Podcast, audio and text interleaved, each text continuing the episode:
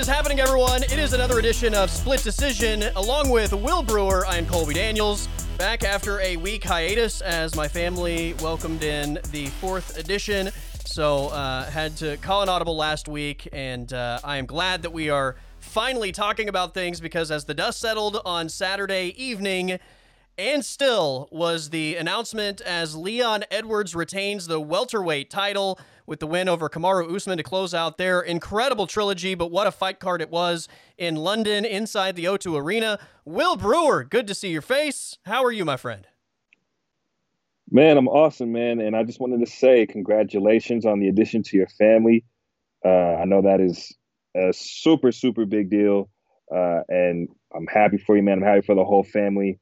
And I wish you guys nothing but the best. So thank you. With that being said, UFC 286 was awesome, man. I had a hard time, I'm not going to lie, because I was trying to watch that and I was trying to watch the NCAA tournament at the same time. And I wish I could just have one eye on one screen and the other eye on the other screen and not completely look effed up. But it was good. I mean, all things considered with how the card went, I enjoyed both of them. UFC 286 was awesome. From start to finish, I thought the card was great. So it was good, man. I had a little bit of the same issue. I was keeping track of, with all the screens, watching all the March Madness, watching the UFC fight card. I will admit that when the Gaethje fight was on and when the main event was on, as long as they were in the octagon and the clock was running, I didn't even glance at basketball. And I had to go back and, like, after the fact, rewatch the end of Kansas, Arkansas, because I completely missed everything that happened down the stretch of that, but I just couldn't do it. Like, I couldn't even move my eyes over to the other screen that's literally an inch away, right, to watch the basketball action, because when Gaethje was in the octagon and when Kamaru Usman and Leon Edwards were in there, like, I was standing for the entirety of both of those fights, and I was absolutely glued to the action. What a fight card, and especially what a final two fights of that main card. I tell you what, I was painfully moving my eyes over to the Kansas-Arkansas game. I really didn't want to. You know, my cousin coaches for Arkansas, love the squad and everything. Yeah. But, I mean, it was just like, as the time is ticking down in the Kansas-Arkansas game, it's getting really good. And then all of a sudden, you got Usman and Edwards about to start. I'm just like, oh, my gosh, what is going on?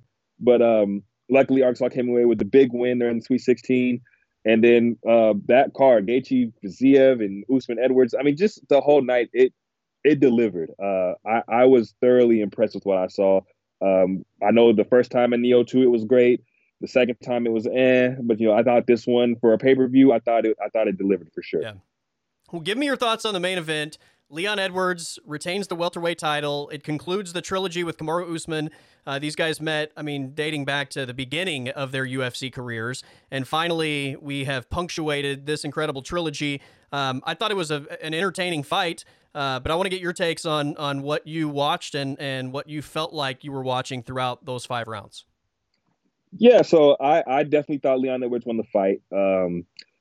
But I will say I had it 3-2 for Leon, and I thought that fence grab was going to really F him at the end of the day.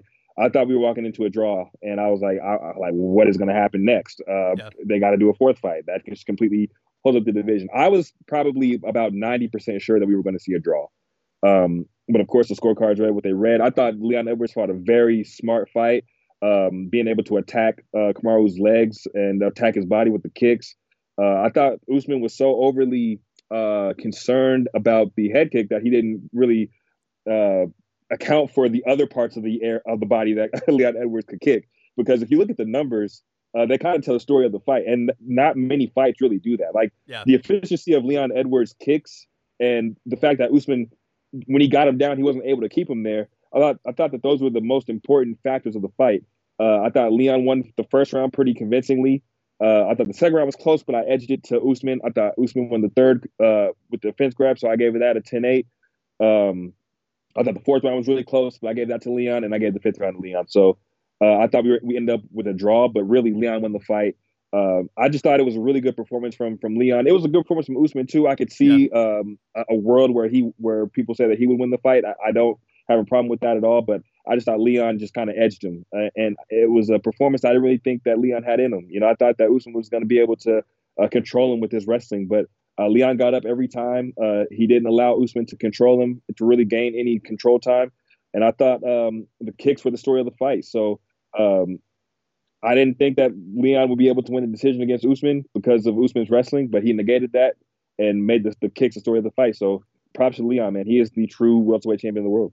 How much of the lack of wrestling on Usman's part was, do you think, because he didn't want to get or leave himself open, maybe going in for a takedown to take one of those massive shots? Because like Dana White made the point after the fight card that he thought that Usman wasn't fighting in a hesitant way because he chose to fight the stand-up battle as opposed to wrestling. I kind of felt like even though he was pursuing and fighting a stand-up fight, he wasn't like all in, right? Like he wasn't going forward the same way that he normally was. He wasn't pursuing takedowns the same way that he normally would. And I think a lot of that had to do with the fear of taking a big shot, now knowing that Leon possessed the ability to put him out. Yeah, I think that's a part of it because normally when you see Usman pursue people like that, he's active with his hands, active with something, whether it's trying to pursue a takedown or whatever the case is. But I think it's different with Leon because he's so tall and he's so fast with his kicks. So I think that factors in a little bit. And maybe I think that Usman thought his pressure was going to tire out Leon, and towards maybe the third or end of the second or something like that, he would try to he thought maybe the takedowns would come a little easier. Because I thought the first round, I didn't understand why Usman wasn't more active with his wrestling. He was there, pressure was there and everything, but he just kind of left it as a stand-up fight for the entire first round, and he didn't really pursue a takedown in the second until after he landed a big shot on Leon, and then he shot. So I don't know. I think what you said is part of it, but I think maybe he was trying to make Leon tired, trying to get him to throw kicks, throw shots, get him tired.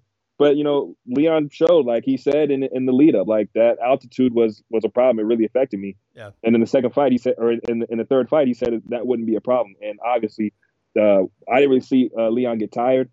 I did think, though, and I thought that Leon got a little, I don't know if the nervous is the word, but I was surprised to see him make so many mistakes in the third round, because it was just like one after the other. And I thought the tide was going to swing drastically after that. But Leon was able to keep his head in the championship rounds.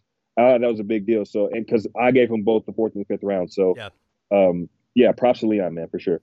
So I scored it 4-1. I gave Usman the third. And obviously with the point deduction, that's a 10-8 round. But otherwise, I had every other round for Leon.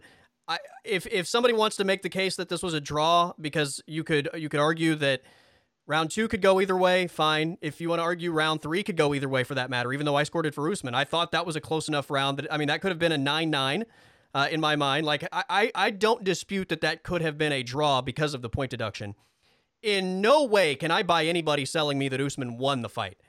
So I have heard people say like they felt like Usman should have won the fight. Like, that's crazy to me. I think best case scenario for him is he loses 3-2, but because of the point deduction, you get the draw. I can make the argument that Leon did more damage in every single round. All 5 rounds, I think Leon did more damage. There was just some where, you know, I think the just overall maybe strike count combined with some takedowns and a little bit of activity maybe makes up for landing the biggest shot of the round. But I think that for me, Leon did more damage in all 5 rounds. And I thought he was clear-cut, just the better guy that night. That's not to say if they fight 10 times that he's the better guy every night, but on Saturday, I thought he had a great game plan. I thought that the kicks, and you could tell how damaging those leg kicks were to Usman as that fight went on and on and on. He was not liking those in those later rounds, but it was a brilliant game plan from Leon. The takedown defense was really good.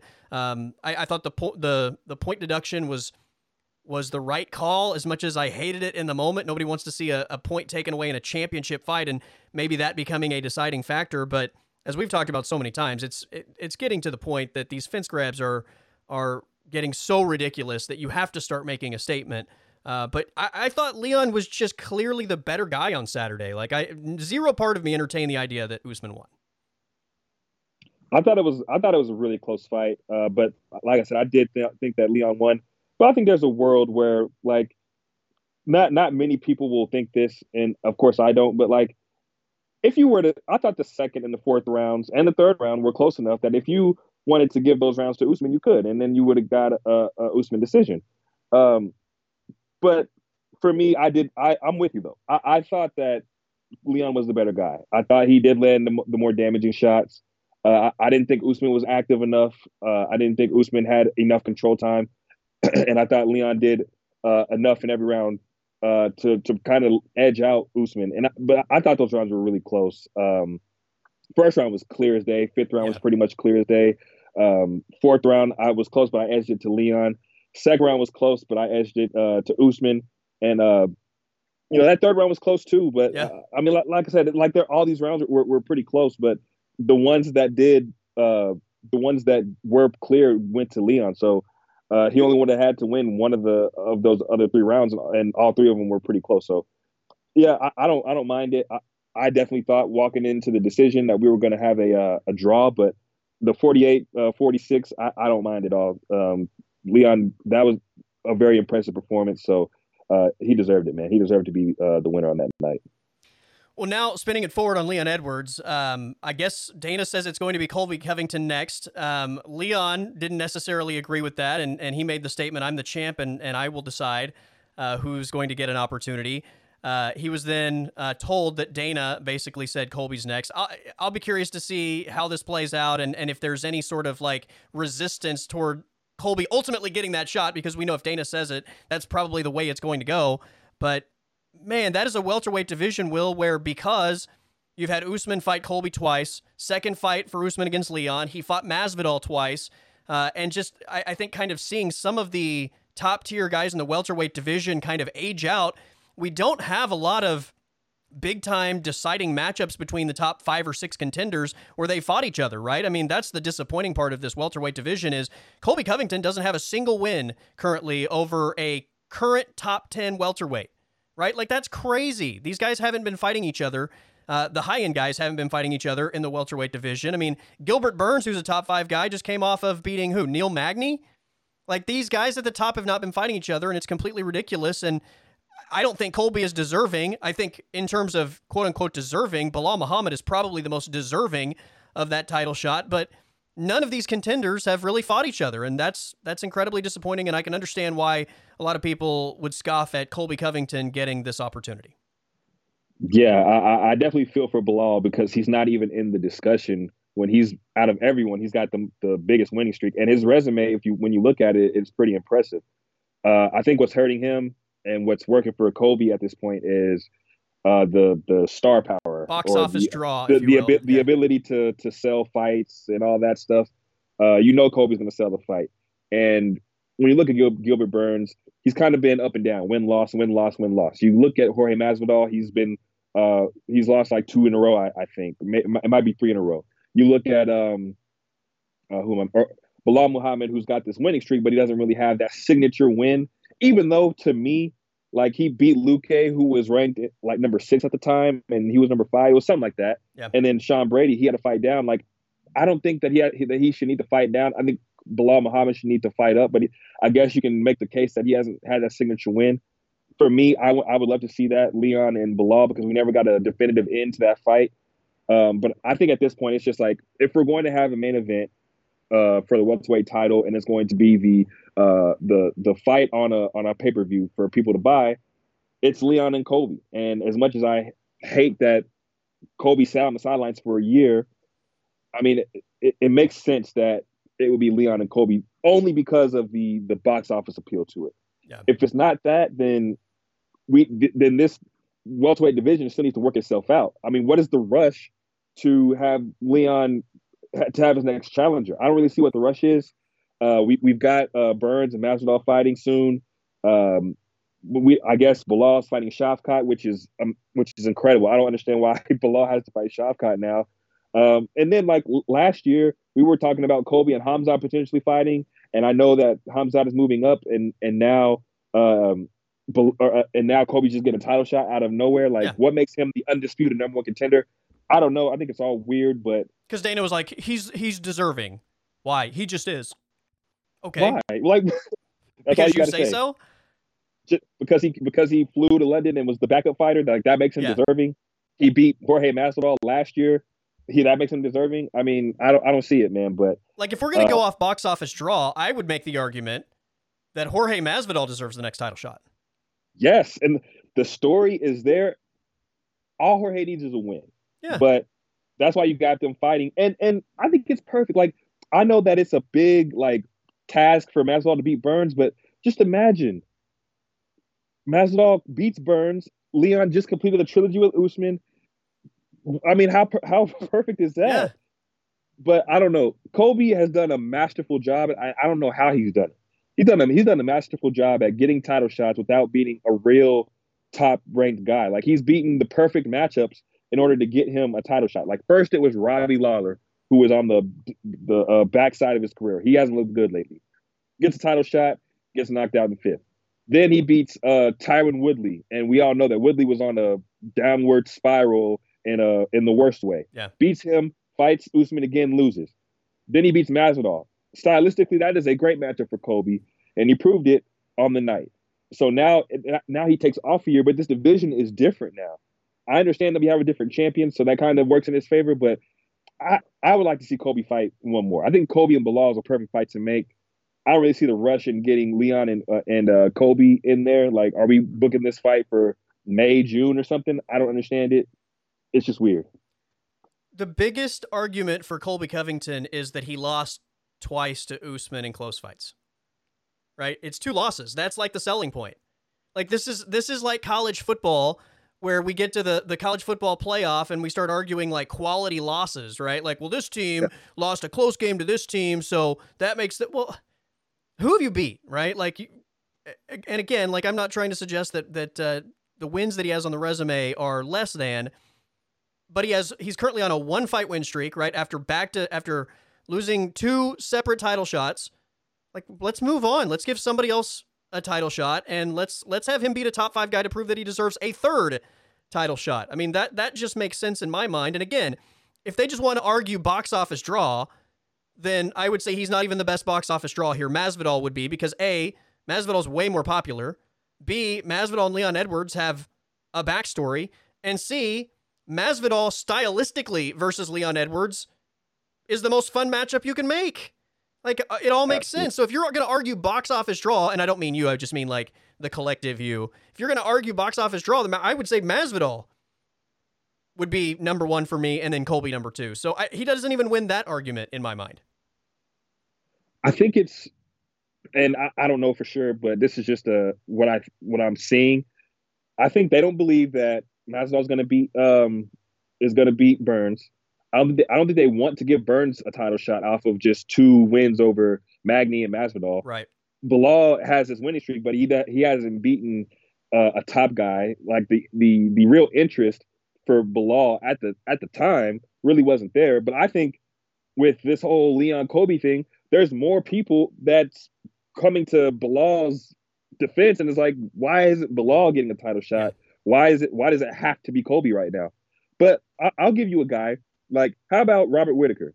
He lost to Israel Adesanya just once. He lost the title to Israel Adesanya.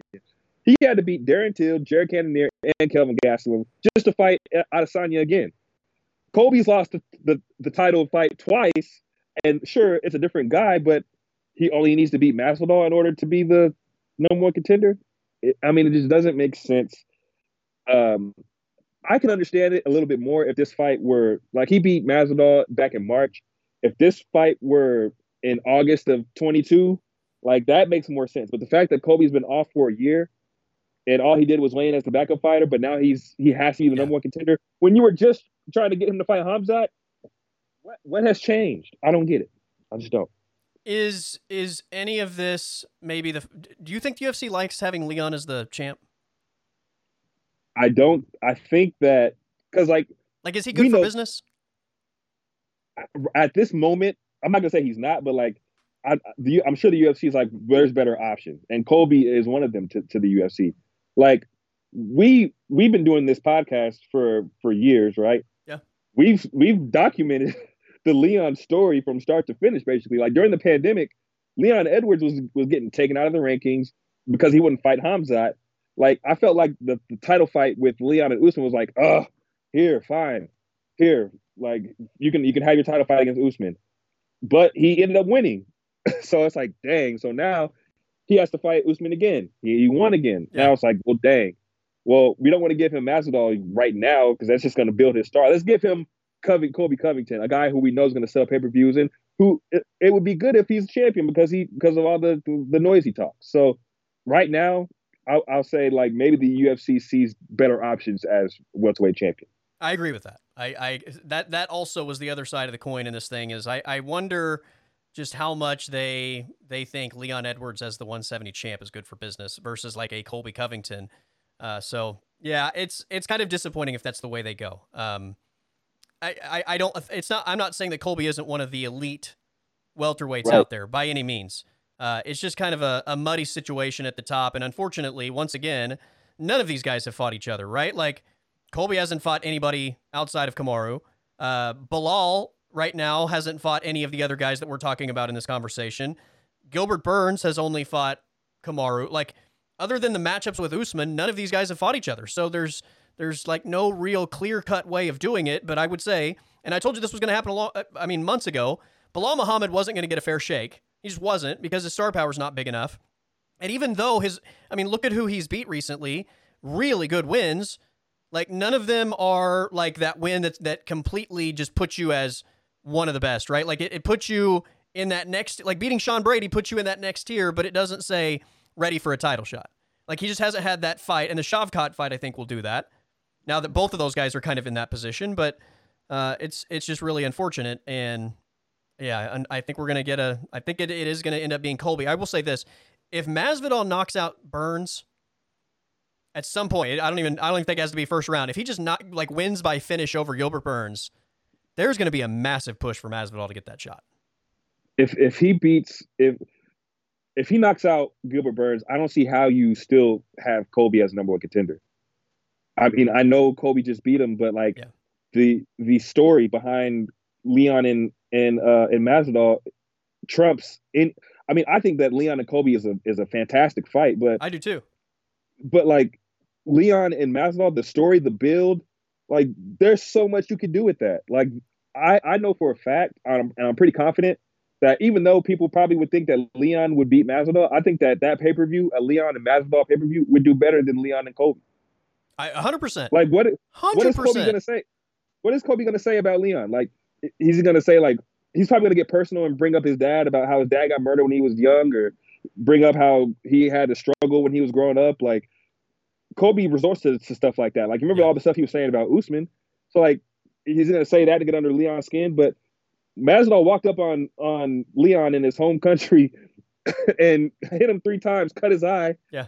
Like come on, this is an organic build with Leon and Jorge. It's there. This Colby and Leon stuff, it's going to be very, very forced. Yeah. And one thing I just want to say about Belal, remember when he fought Luque? If Luque would have won that fight, Luque was going to get a title shot. You remember that? Oh yeah, absolutely. But Belal won it, and I'm thinking like, oh okay, so Belal is at least going to fight someone ranked ahead of him. He has to fight Sean Brady. He beat Sean Brady, right. So I'm like, well, surely now he's gonna get to fight one of these top 5 guys. And now we're talking about Shavkat, and I'm like, when did Belal just became a contender? When did he become a gatekeeper? Yeah. Why is he a gate? I don't get it. Like I'm not a huge fan of Belal. Like, but just the fact that he's getting so disrespected, I'm just crazy. Like, man, give the guy a chance. Like the guy is proven getting better every fight. Like give the guy a fair chance, like all the rest of these guys, man. I know he doesn't talk like that, but the guy is good. Give him a chance. They're making him take the Leon route, right? Like Leon, what's Leon's win streak now? I think it's 12. 12, but Bilal's at what, 8? Yes. He doesn't say much, but he gets it done in the octagon. Yeah. And that's what it should be about to me. What do you do in the octagon, not what you say outside of it. That's right. So, but unfortunately, again, like he hasn't moved the needle the same, and Leon didn't either, the same way that a Colby Covington or a Masvidal did. And that's why Covington's had 2 title shots. That's why Masvidal's had 2 title shots. They move the needle to a great degree. And I'm with you. Like I like Belal, but I'm not like I'm not going to sit here and like Bilal's the greatest welterweight ever. I think he is the most deserving at this stage of where we are.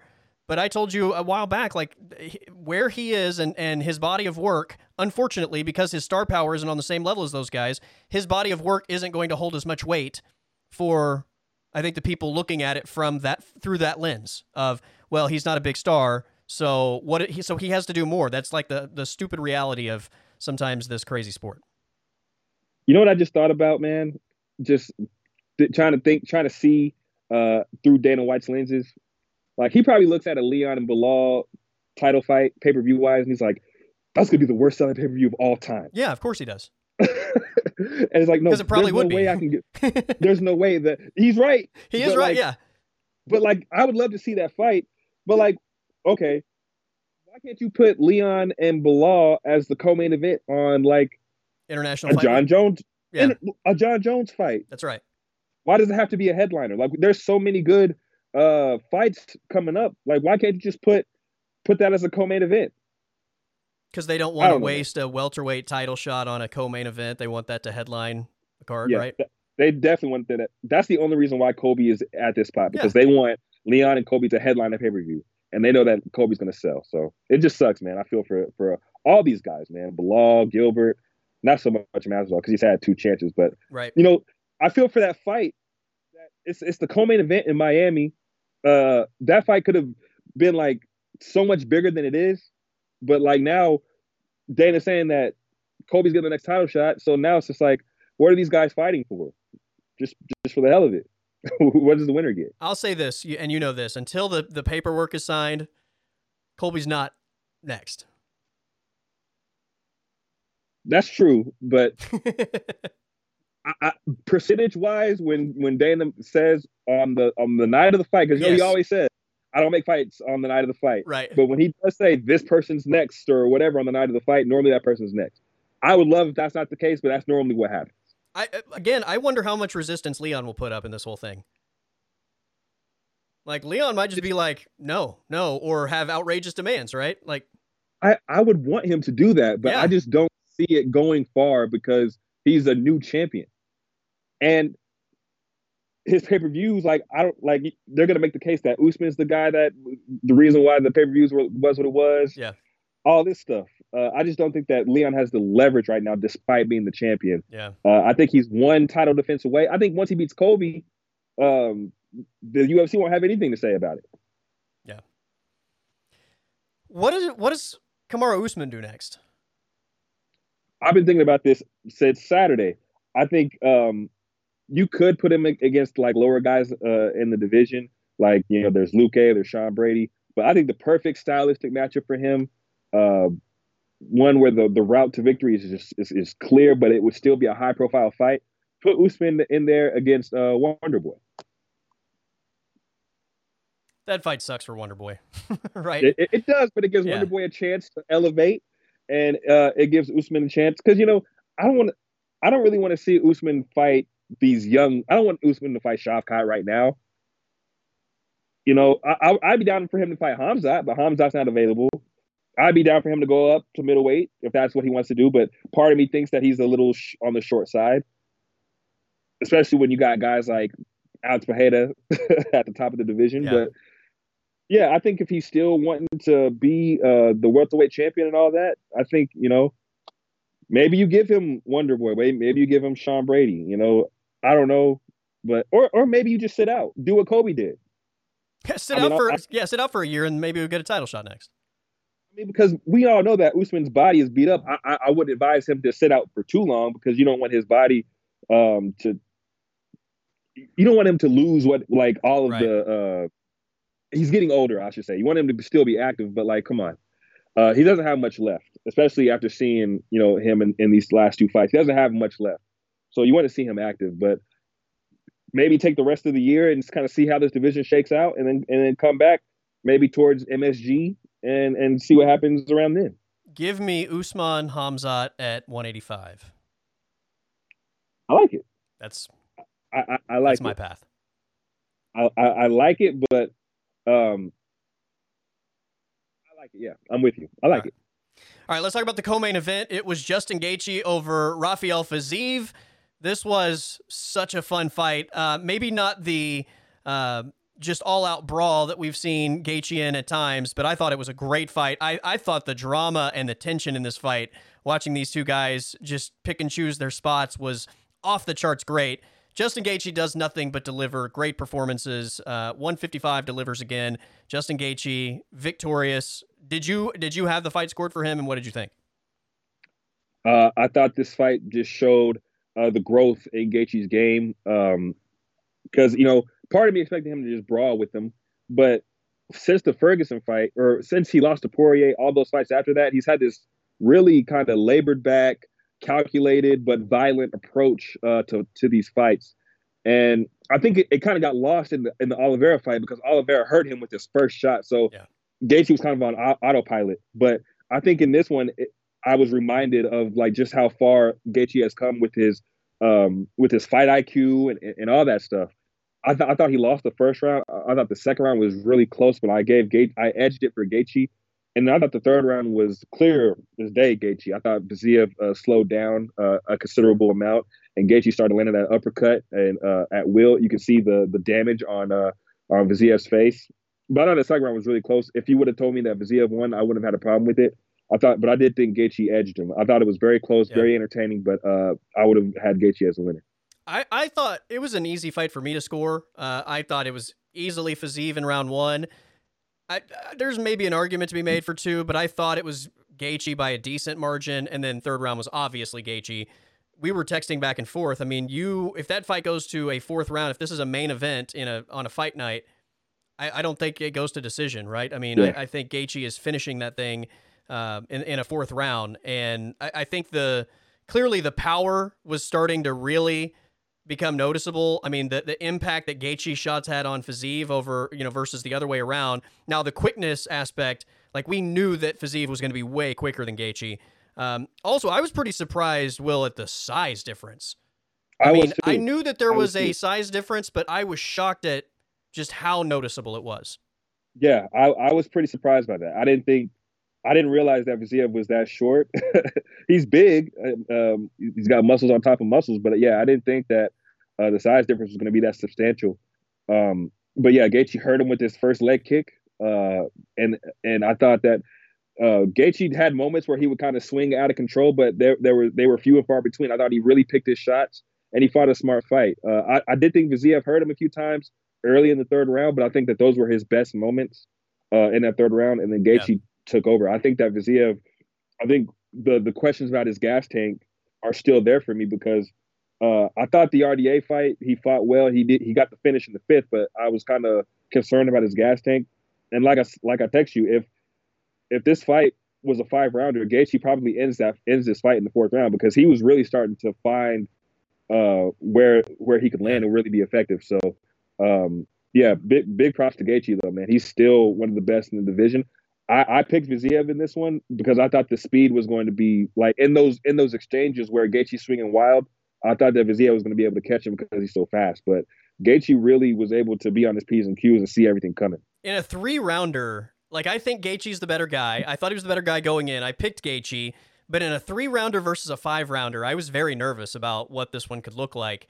And look, we could have been very close, right? This was. The way they announced, by the way, the scores, I was like, what is about to happen here? That was very odd. But, yeah, Gaethje gets the win. And in terms of what's next for Gaethje, what do you want to see? Where do you think they'll go? Man, man, I've been wanting this fight since the title was vacated by Khabib. And they have to do Dustin Poirier and Justin Gaethje. I mean, that fight is just it's right there on the silver platter. Dustin Poirier is sitting there with it, twiddling his thumbs, like what's next? Gaethje just beat Fiziev. Both guys have had their shots at the title. This is the perfect fight to make. It was a great fight when they fought, and since then they've both gotten better. I want this fight so bad. I like them both. Yeah. What was that? I was gonna say those are my two favorite fighters in the entire UFC, not just the lightweight division. In the entire UFC, those are my favorite two guys. I think those two guys have collectively put together one of the most entertaining fight catalogs in the entire sport, right? In the history of the sport. And that first fight was awesome. I'm in, man. I am in. I would hate to see one of those guys have to lose, but those dudes do nothing but put on blockbusters individually. And yeah, I think it's time. Let's see the rematch. Yeah, it's definitely time. Look, Gaethje, when he lost to Poirier, that's the fight that changed him into the Gaethje that we see now. The championship level Justin Gaethje. Yeah. After he lost to Poirier, that's the fight that's got him to this moment. And Poirier has just added name. Conor McGregor, you know, of course he lost to Oliveira, but we saw him beat Chandler. Like, man, the stylistic. I mean, I don't really need to sell this fight. The fight sells itself. We need to see this fight again. We need to see this before both these guys retire. If I could have any matchup in the UFC right now of the active roster, that's the fight I want. Yeah, that's got to be. I mean, off the top of my head, I mean, I've wanted this fight for so long. Like, that's probably not at the top of my list. I've got to see Poirier and Gaethje again. Yeah. All right, Gunnar Nelson over Brian Barberena. This one I thought was pretty easy to pick. Gunnar Nelson just once again shows how good he is in the grappling game. Yeah, especially the fact that this was on short notice. Like, I expected Gunnar Nelson to win by submission, but then the fact that this was short notice, I thought that Gunnar Nelson was going to win by submission in the first round, and sure enough, that's what he did. I think it's time for him to start fighting ranked guys. I think he's, you know, he came back and he kind of fought lesser competition. It's time to see what you can do with these ranked guys. I don't know if Michael Chiesa has a fight, but give me Gunnar Nelson, Michael Chiesa. That's a very interesting fight. Very interesting. Chiesa's actually fighting Li Jingliang next. Oh, that's right. That's right. I completely forgot about that. But if he gets out of that one unscathed, make that one next. That's a good one. There you go. All right. We had Jennifer Maia over Casey O'Neill. This was probably one of the most surprising and most impressive performances of the entire fight card. I think we both picked Casey O'Neill in this fight. I thought Casey O'Neill was, I mean, on the heels of Erin Blanchfield in terms of rocketing up these women's flyweight rankings. Jennifer Maia has been an elite flyweight for a long time. I just thought, you know, in the crossroads of their careers, this was the time for Casey O'Neill. And although this was a really fun fight and an entertaining fight, I thought Jennifer Maia showed that she's still a ways ahead of Casey O'Neill. Yeah, you know, I didn't think that Jennifer Maia had that type of dog in her, because Casey O'Neill was ready for a scrap, and Jennifer Maia took it to her. I was very impressed with her stand-up. She took everything that Casey O'Neill had for her. And, like, Casey O'Neill is going to be fine. She's only 25 years old. This was a big win for Jennifer Maia because she still proves that she's still one of the elite in this division. And Casey O'Neill, she's only 25. She's going to get better from this. She's just coming back from a torn ACL. She's got time. But this was a big-time win for Jennifer Maia, and I'm excited to see what's next for her because she's got the ground game. We've seen her submit people. Yep. But if she can, with that striking, with that she displayed on Saturday, she could be a problem for some of these girls. So I was very impressed by her. Marvin Vettori gets the unanimous decision over Roman Dolidze. This was a tough pick for me, but ultimately I just landed on Marvin Vettori being so well-rounded. If you don't finish him, he's a tough guy to beat, I think, on the scorecards, and that proved to be the case on Saturday. You know, one thing that I thought about Vettori watching this fight, I thought that fighting Israel Adesanya and fighting Robert Whittaker really, really helped him because being a point fighter and learning how to win rounds, I think that really, really helped him in a fight like this. I thought he dropped the first round for sure. I thought Dolidze came out really, really, you know, coming after him, landing big shots. I think he hurt Vettori on one of those exchanges. But I thought that Vettori just stuck to his game plan, attacking the legs and firing back when he saw the opportunity. I wasn't sure who won at the end. I thought it was very close. I thought those leg kicks that Vettori was landing were adding up, and Dolidze didn't address them much like Usman. But it was a very good fight. And I'm not mad that Vettori won. I thought he fought a really good fight, a very smart fight. But Dolidze showed that he's a problem for these guys in the top five of the division as well. I'm really curious about something going forward. Maybe we can have a more in-depth conversation about this on another podcast. But, you know, we saw it in the Vettori fight. We saw it in the main event with Leon Edwards. And how those leg kicks are judged in the early portion of the fight versus when you finally start to see the damage visually show itself, right? Like, how is Leon Edwards being rewarded leg kicks in the second round versus when in the fourth round you're seeing all those second round leg kicks take effect? Like, how does that weigh on a judge's mind, and does that overall impact their scoring? Because if you didn't maybe give him credit for those in the second, do you then loop around in the fourth when you're seeing all those leg kicks from earlier having such a significant impact? Like, maybe he doesn't land a single leg kick in the fourth, right? But by the fourth, maybe that's when all of the impact has really started to show itself. Like, how ultimately is that scored? I don't think there's necessarily a good way to answer that question, right? There's not. if I'm a judge, though, I'm judging this on a round by round basis. Yeah. But like when you see the leg kicks in the first couple of rounds, you have to acknowledge them. Right. But like once you get to the fourth round and you see the damage, you're just like, man, I didn't really account for those in the second round or in the first round. So what you're saying makes a lot of sense. I don't know. We would have to ask a real judge on that one. But like I thought the leg kicks from Vettori and from Leon Edwards were the real story of their respective fights. Agreed. And but we see a lot of fights like this, but we don't really acknowledge the leg kicks in the same way. Vettori's first 3 strikes against Elite were leg kicks. Yeah. And then the whole rest of the fight, it was leg kicks. Like Leon Edwards, all he did in the first round was chop at Kamaru Usman, leg, body. That's all he did. So I know there's more fights that are like this. I think we should take those leg kicks more into account, because not everybody's kicking like Justin Gaethje with force and everything, but those kicks that Vettori and Leon did land were very significant in the fight. Yeah, I mean they like you said, I think they were the difference makers in both. And if you're not accounting for them, because visually it doesn't look like you're hurting your opponent in the moment, whereas you land like a hook, and if you buzz somebody, you can tell like that had an impact. You're going to give that might be the deciding factor to give that round to that guy. But when you start to see the impact that it potentially cripples you by the end of the fight, like that's more damaging ultimately than getting clipped once in the head and having 10 to 15 seconds where you're scrambling because you're trying to find your balance, right? Exactly. So I mean, that's a good question, man. That's something that we would have to ask some of these judges. But I mean, the leg kicks have become a big story in this game, and I'm glad that the leg kicks were the story of these fights and they were rewarded as such. Yeah. All right, I'll just get your general thoughts on prelims, as many fights as you want to mention or any of that. I'll just throw out, the fact that Mokaev didn't tap and then still got the finish is unbelievable to me. And then the other one I'll say, super disappointing in the Christian Leroy Duncan CLD UFC debut that Todorovic had the injury and we didn't really get to see the debut come to some sort of finale the way we would have hoped. I was very impressed by a lot of these prelims. I'll just throw out a couple, but like the very first fight of the night, Veronica Hardy over Juliana Miller. Veronica Hardy hasn't fought in years, but she came out looking like a completely different fighter. Her striking looked like it was just levels above Juliana Miller. And Juliana Miller, tough winner, looked really good in her last one. I think Veronica Hardy could potentially be a problem, but we'll see how she adds up, in her career.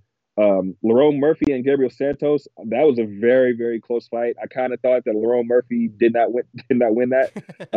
I'm not mad at the decision, but I thought that Santos was more active, had the control time. I thought the striking was close. Santos really made it tough on Murphy, but very good fight there. Mokaev, obviously, I don't know how he didn't tap. You can see the pain on his face. You can see his knee being bent or stretched in that way. I mean, most men would have tapped immediately, but I'm surprised he didn't. And then Jack Shore at featherweight beating Amir Khani. That's not an easy matchup to walk into in your first featherweight fight, but he looked kind of flat in the first round, but then found his footing in the second, got the finish. I'm excited to see what's next for Jack Shore at featherweight. Mokaev ready for flyweight, like either number one contender type of fight, or how high do you elevate him? I think because I don't think that Filio was ranked, but I think you definitely got to give him a ranked guy. I kind of don't think he's ready for the top of the top at flyweight yet, because he's found himself in some pretty bad positions in his last couple fights. And I don't know if it's just like him underestimating these guys or trying to give himself more of a challenge, but he's found himself in possibly getting submitted in his last couple fights. So if that happens to a more experienced guy like the Morenos of the world, Pantoja, Alex Perez, or somebody like that, he might come fall. I think you do give him a ranked guy next. He's ready for that for sure, but I'm not giving him a number one contender fight just yet. I want to see him against somebody that he absolutely has to respect and feel like he's in real danger against, because I get the impression that he's going into these thinking he's just going to road grade everybody, and I think that's probably why you see some of the mistakes you see. He's not razor sharp, because I don't think the level of competition warrants him being razor sharp. So Obviously the guy has a very high ceiling. All right. Oh, one more prelim I want to mention, man. Yanel Ashmos over Sam Patterson. Yeah. The size difference. See, they were showing the tail of the tape. This Sam Patterson guy was 6'3" with the 78-inch reach, and the size difference was just so substantial. I was thinking, like, okay, we got to talk about this guy on the podcast. Yeah. But then he got knocked out, and it was a bad knockout, too. He's grappling against the referee and stuff. It was awful.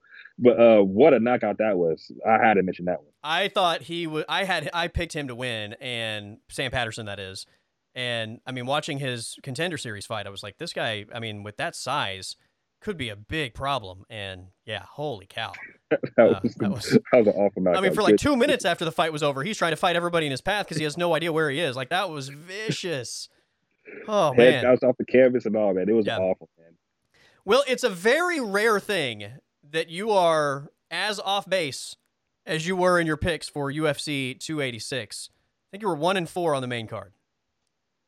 Hey, that was a tough one to judge, man. I got, it's hard to bet against Kamaru Usman. Fiziev has looked great lately. Same with Delice. I thought I had a good read on all those, but hey, you win some, you lose some, man. So, unfortunately, I like picking second, by the way, but unfortunately, that has given me the lead, so I am first up for this UFC Fight Night. Coming to you from San Antonio, Texas on Saturday, Cory Sandhagen and Marlon Chito Vera is your main event. I'm down double digits at this point? Because I know it was close. I think I was ahead. You were ahead by a couple, and I got you on an 11-point swing Saturday, so... It's got to be close to double digits. Maybe not quite, but close. 9 or 10, something like that, but yeah. Okay. Yeah, somewhere in that ballpark. All right, first fight of the main card on Saturday night, as my pop-ups are coming up, takes us to the middleweight division. It is Chidi Njokuani and Albert Durayev. Oddshark.com has Chidi as the -158 favorite, +138 for Albert Durayev. Give me Chidi Njokuani. I think Durayev's grappling game could be an issue here, but there's just something about Chidi that I feel like makes him special, and I think that his striking ability in this matchup is going to be the significant difference. I think he's going to hurt Durayev, and I'll take Chidi Njokuani, and I'll even go out on the limb and say by finish. Oh, yeah. This is definitely going to be a finish. It's definitely going to be Chidi Njokuani. I think Durayev, if he doesn't get him down, he's going to really struggle with his size, with his length, and with his kicks, knees. I mean, it's going to come from a variety of strikes. Njokuani's bag is deep, so definitely give me Njokuani as well. All right, fight 2 of the main card takes us to the flyweight division. It is Alex Perez and Manel Kape. Alex Perez basically hasn't fought since 2020.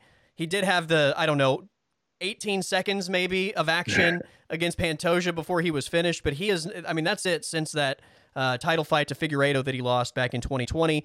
Manel Kape is the -170 favorite, +145 for Alex Perez. I've gone back and forth on this one. I think Manel Kape has a very high ceiling, but I think, like we said with Mokaev, I don't know if he's in that sweet spot yet of what he could be. Alex Perez obviously has fought the best of the best. Manel Kape is not the same type of danger that Pantoja was. Ultimately, I think the speed of Kape is going to be the difference here. So give me Manel Kape over Alex Perez. Yeah, I think that Manel Kape is starting to come into his own. I think when he first got into the UFC, he was, just like you explained, he kind of saw these guys like, okay, I'm going to beat these guys. And when he found out that these guys are pretty tough, he started out 0-2, and he's like, okay, now I got to come out and I really got to, get started. I think he's finally got the weight down. I think he's got his mind right. This is a good, stylistic matchup for him. And Perez hasn't been in the octagon in a while. So, give me Manel Kape as well. All right, fight 3 on the main card takes us to the women's bantamweight or flyweight division. Sorry. Macy Barber and Andrea Lee. Oddshark.com has Macy Barber as your -269 favorite, +229 for Andrea Lee. This is Macy Barber for me. Very well-rounded. She's won 3 in a row, and I think just at different points in their careers. I mean, Macy Barber, I think, is still scratching the surface of what she could be. I think there's still a very high ceiling, and I think she's just entering that sweet spot. So Macy Barber. Yeah, Macy Barber for me as well. You know, I think Andrea Lee is kind of at a level, and I think Macy Barber is still improving. She's still getting better. I think Andrea Lee has kind of peaked. You know, she had her 2-fight winning streak when she beat Shevchenko and Calvillo. But then she lost to Viviane Araújo. And I think Macy Barber, you know, she had some slip-ups as well, but I think she's getting better. And she's young enough to where she can make those mistakes and come back a different fighter and get better. So give me Macy Barber as well. All right, in the featherweight division is Nate Landwehr and Austin Lingo. Oddshark.com has Landwehr as the minus 225 favorite, plus 190 for Austin Lingo. Landwehr coming off of one of the best fights of 2022 in that win over David Onama. Just shows, I mean, how deep he will dig to find a way to win. That fight was unbelievable. I just think Nate Landwehr, you have to put him away. If you don't put him away, he's going to keep coming at you. He's going to just dig deeper than you are, and he's going to take you to deep waters and see if you can match him in the toughness category. I will take Nate Landwehr in this matchup. Nate Landwehr for me as well, but I think this is going to be tougher than what he thinks. I think this is going to be a scrap. Austin Lingo has had some finishes. Yeah. He hasn't finished anyone in the UFC yet, but I think that this is a type of fight that, you know, Nate Landwehr is going to bring it regardless. So either you're going to get finished or you're going to be able to come back with something. And I think that Austin Lingo is that type of fighter to where he will meet Nate Landwehr. It's like two trucks just, you know, colliding. So in a fight like that, though, you got to go with Nate Landwehr. So give me Nate Landwehr as well. Fight of the night candidate, by the way, for those for sure that are looking for, you know, one of the bigger maybe battles of the night. That one potentially is big fireworks. All right, we have Holly Holm and Yana Kunitskaya. Holly Holm is the favorite at minus 245, plus 210 for Yana. I like Holly Holm here. I think still at a very high level. Inconsistencies with Yana Kunitskaya, so Holly Holm for me. Yeah, Holly Holm is so well-rounded at this point. Yana Kunitskaya, you know, she just had a baby. You know, it's not going to, like, we don't really know, like, what type of fighter she's going to be coming back. You know, she's coming off a loss to Aldana, but Holly Holm dominated Aldana, and I know we don't like to play MMA math, but I think that Kunitskaya or Yana Santos, she's married to Thiago Santos, she could potentially make this a tough fight, but I think Holly Holm is going to be able to take this wherever she wants. So give me Holly Holm as well. Yeah, over the entirety of this fight, I just feel like Holly Holm is going to be more consistent, and Yana just has a very, I mean, we've seen her really good, but we've also seen a floor that I think is lower than Holly Holm. So yeah, Holly Holm. All right, the main event. Death, taxes, and bantamweights, right? This promises to be a great fight, a great matchup. Marlon Chito Vera and Cory Sandhagen in the bantamweight division. Oddshark.com has Cory Sandhagen as the minus 157 favorite, plus 137 for Chito Vera. If I were going second, Will, my strategy probably would be to take the fighter that you don't take, because that's the margin I think we're dealing with here. This is such a great fight, such a great matchup. Such a thin margin where I'm still struggling to make a decision. I think Cory Sandhagen has such a good offensive arsenal that I think that combined with Chito Vera's slow starts potentially give Cory Sandhagen the clearest path to victory if this thing goes the distance. Like if we are talking about a decision win here for one guy or the other, Chito Vera's looking to finish you, right? And if he doesn't finish you, how many fights has he put himself in jeopardy of losing because he's looking for those big shots while the other guy is scoring on him? That's my concern here. If Chito doesn't finish Cory Sandhagen, is he just going to be on the wrong side of a scorecard? And maybe it's a great fight, but maybe Sandhagen is just touching him while Chito Vera is not throwing anything looking for the big shot. Because of that, I'm going to go Cory Sandhagen as the pick. But I don't feel confident about this either way. I think this is going to be an awesome fight, and I can't wait to watch it Saturday. Yeah, man, this is a very close fight. Like when you think of Chito Vera and his style, like it could end up being just like you said, either Chito finishes him, or this is probably going to be him on the wrong side of a decision. And we've seen it, like when he fought Aldo. He's trying to figure him out, but Aldo is banking rounds, and that was just a 3-round fight, so he lost that one. But against Cruz, you know, it's 5 rounds, so he's able to gather up data and everything as the fight goes on, and in the 4th round, I think he knocks him out. A lot of people thought Cruz was winning that fight, though, up to that point on the scorecard. Yeah, because like Chito wasn't doing much, but he did knock Cruz down. I think that round before that, so I think it was Cruz up 2-1. But I think Cory is a lot like Cruz. He's going to be tough to hit, but Cory has knockout power as well. And he's more athletic than Cruz. He's got the same type of footwork, but I think Sandhagen is a little bit more athletic. I think he's taller than Cruz as well. I think this is probably a tough matchup for Chito, but you know, just because I'm down right now and we've gone, you know, the same the rest of the way, I'm gonna go opposite, and I'll pick Chito Vera, man. So you're banking on the finish then? Banking on the finish, or he's just got to hurt him maybe in one of the early rounds to I think give the visual perception that the damage is mounting up. So yeah. I think regardless, I don't really see this fight hitting. Well, there's a chance this fight hits the ground. I'm not going to say there's no chance, but both these guys are primarily stand-up fighters. Sandhagen showed in his last fight that he can take this fight to the ground. I'm curious to see if that's the route he chooses.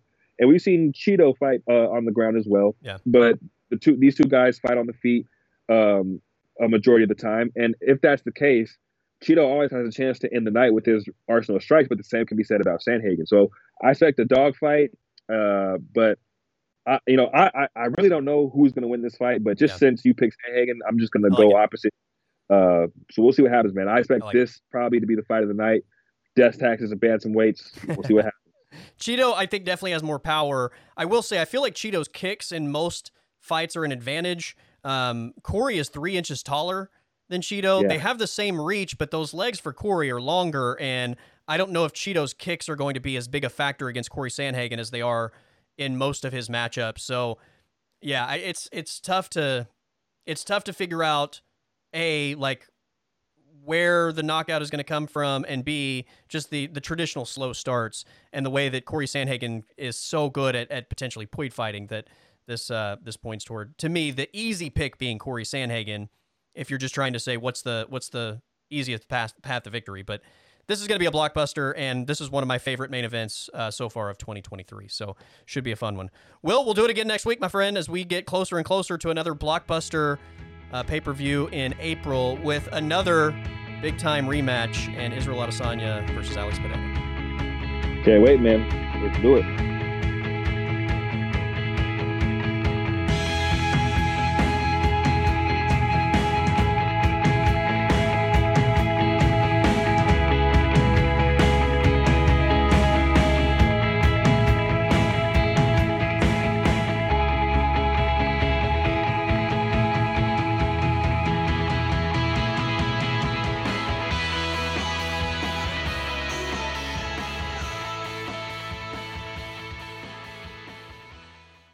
Podcast is over.